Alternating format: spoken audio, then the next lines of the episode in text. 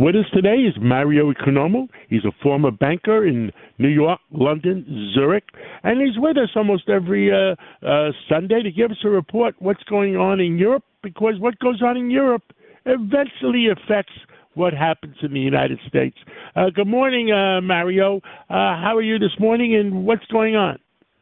Yes, good morning, uh, Mr. Catsimatidis and the Cats Roundtable. So today we're going to touch on a couple of uh, several things. We're going to touch on Germany. We're going to touch on France. We're going to touch on Turkey. Of course, the situation in with Ukraine and Russia. But we're going to start off with this very, very large U.S. foreign policy failure, in my opinion, and specifically that of allowing China to broker an agreement between Iran and the Kingdom of Saudi Arabia. This actually elevates China to a completely different and new level, one that traditionally was held by the United States of America.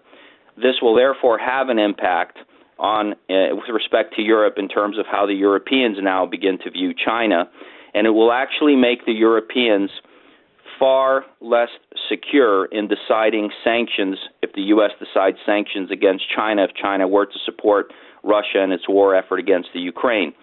Because now the Europeans will realize that the Chinese are able to play a dominant role in foreign policy matters in addition to the fact that their economy is very large and the Europeans need access to it. It seems like China is uh, creating their own access of power uh, between uh, China being the head of it uh, with Russia, uh, even India, because uh, India is buying a lot of Russian oil, Pakistan, Saudi Arabia, Iran, and now who is the one that brokered the deal where Saudi Arabia is putting $5 billion in the central bank of Turkey.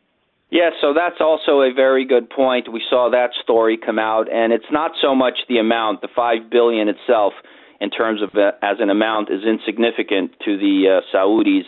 Also insignificant to the Turkish economy, but it's an important indicator that the Saudi uh, monarchy is clearly behind and supports President Erdogan in Turkey, but more importantly, does support Turkey. And by the way, we should start calling Turkey Türkiye because that's uh, the name they're going to start being called.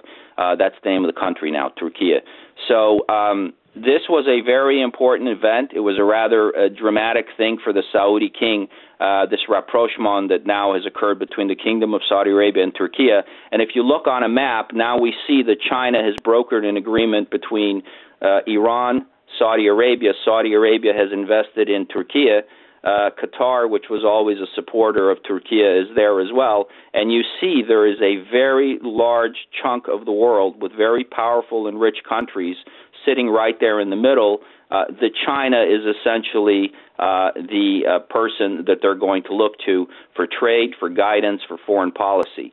This is a very, very big hit to the United States and to Europe by default, and to the West in general. So I think that people are going to have to sit down and reconsider uh, in Washington exactly what the approach is going to be moving forward, because what the approach has been thus far has not been successful. Uh, you did touch on India, and India is going to be where the next G20 will be in September. And apparently, the Russians have cleared, the Kremlin has cleared President Putin's book so that he can actually attend.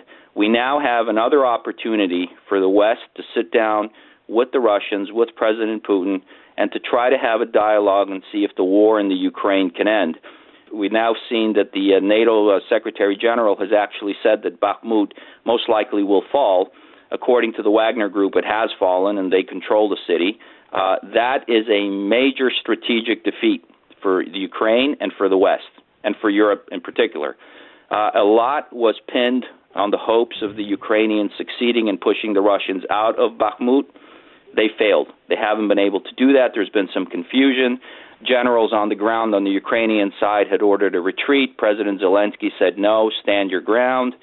So there's a lot of confusion on the ground there, uh, but we know that the Wagner group has raised their flag, and they are now claiming that Bakhmut is under their control. So uh, we know that the Russians also continue to pound all over the Ukraine. They, in fact, did use their Kinzhal hypersonic missiles. Many people said they're doing this because they're running out of uh, artillery and munitions. I suspect that's not the case. I suspect they use their Kinzhal hypersonic missiles because they wanted to see how they will work in a battlefield, uh, in a combat situation. And they worked the way the Russians were hoping they would work. China is creating their own power.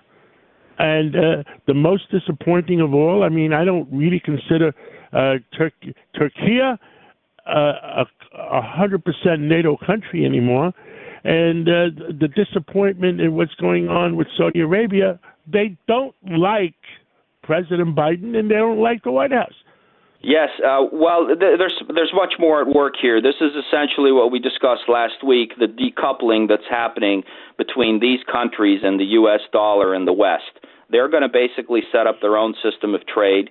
Uh, if you look at these various countries China, Saudi Arabia, Iran, Turkey they all have one thing in common they don't like foreign meddling. And I accept that. I get that. It's their country. Uh, they want to be able domestically to run things the way they want to run them, in much the same way that the West uh, Europe and the U.S. do as well. And that's why we've constantly said and discussed on your program that we need to allow these countries to do what they want domestically within their own borders in much the same way that we should and want to.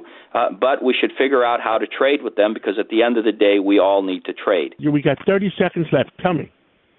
France is having major protests specifically because President Macron wants to increase the retirement age from 62 to 64 over a six year period. Uh, of course, the unions and the workers don't like that. The country is essentially immobilized.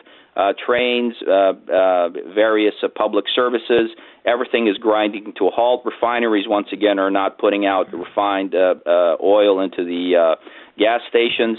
And once again, we expect this to continue. Uh, President Macron will most likely not succeed in passing this. However, he's decided he's going to go ahead and push ahead with this legislation. Mario Economou, thank you for the update, and we look forward to further discussions and uh, uh, have a great weekend. Thank you. Enjoy your day.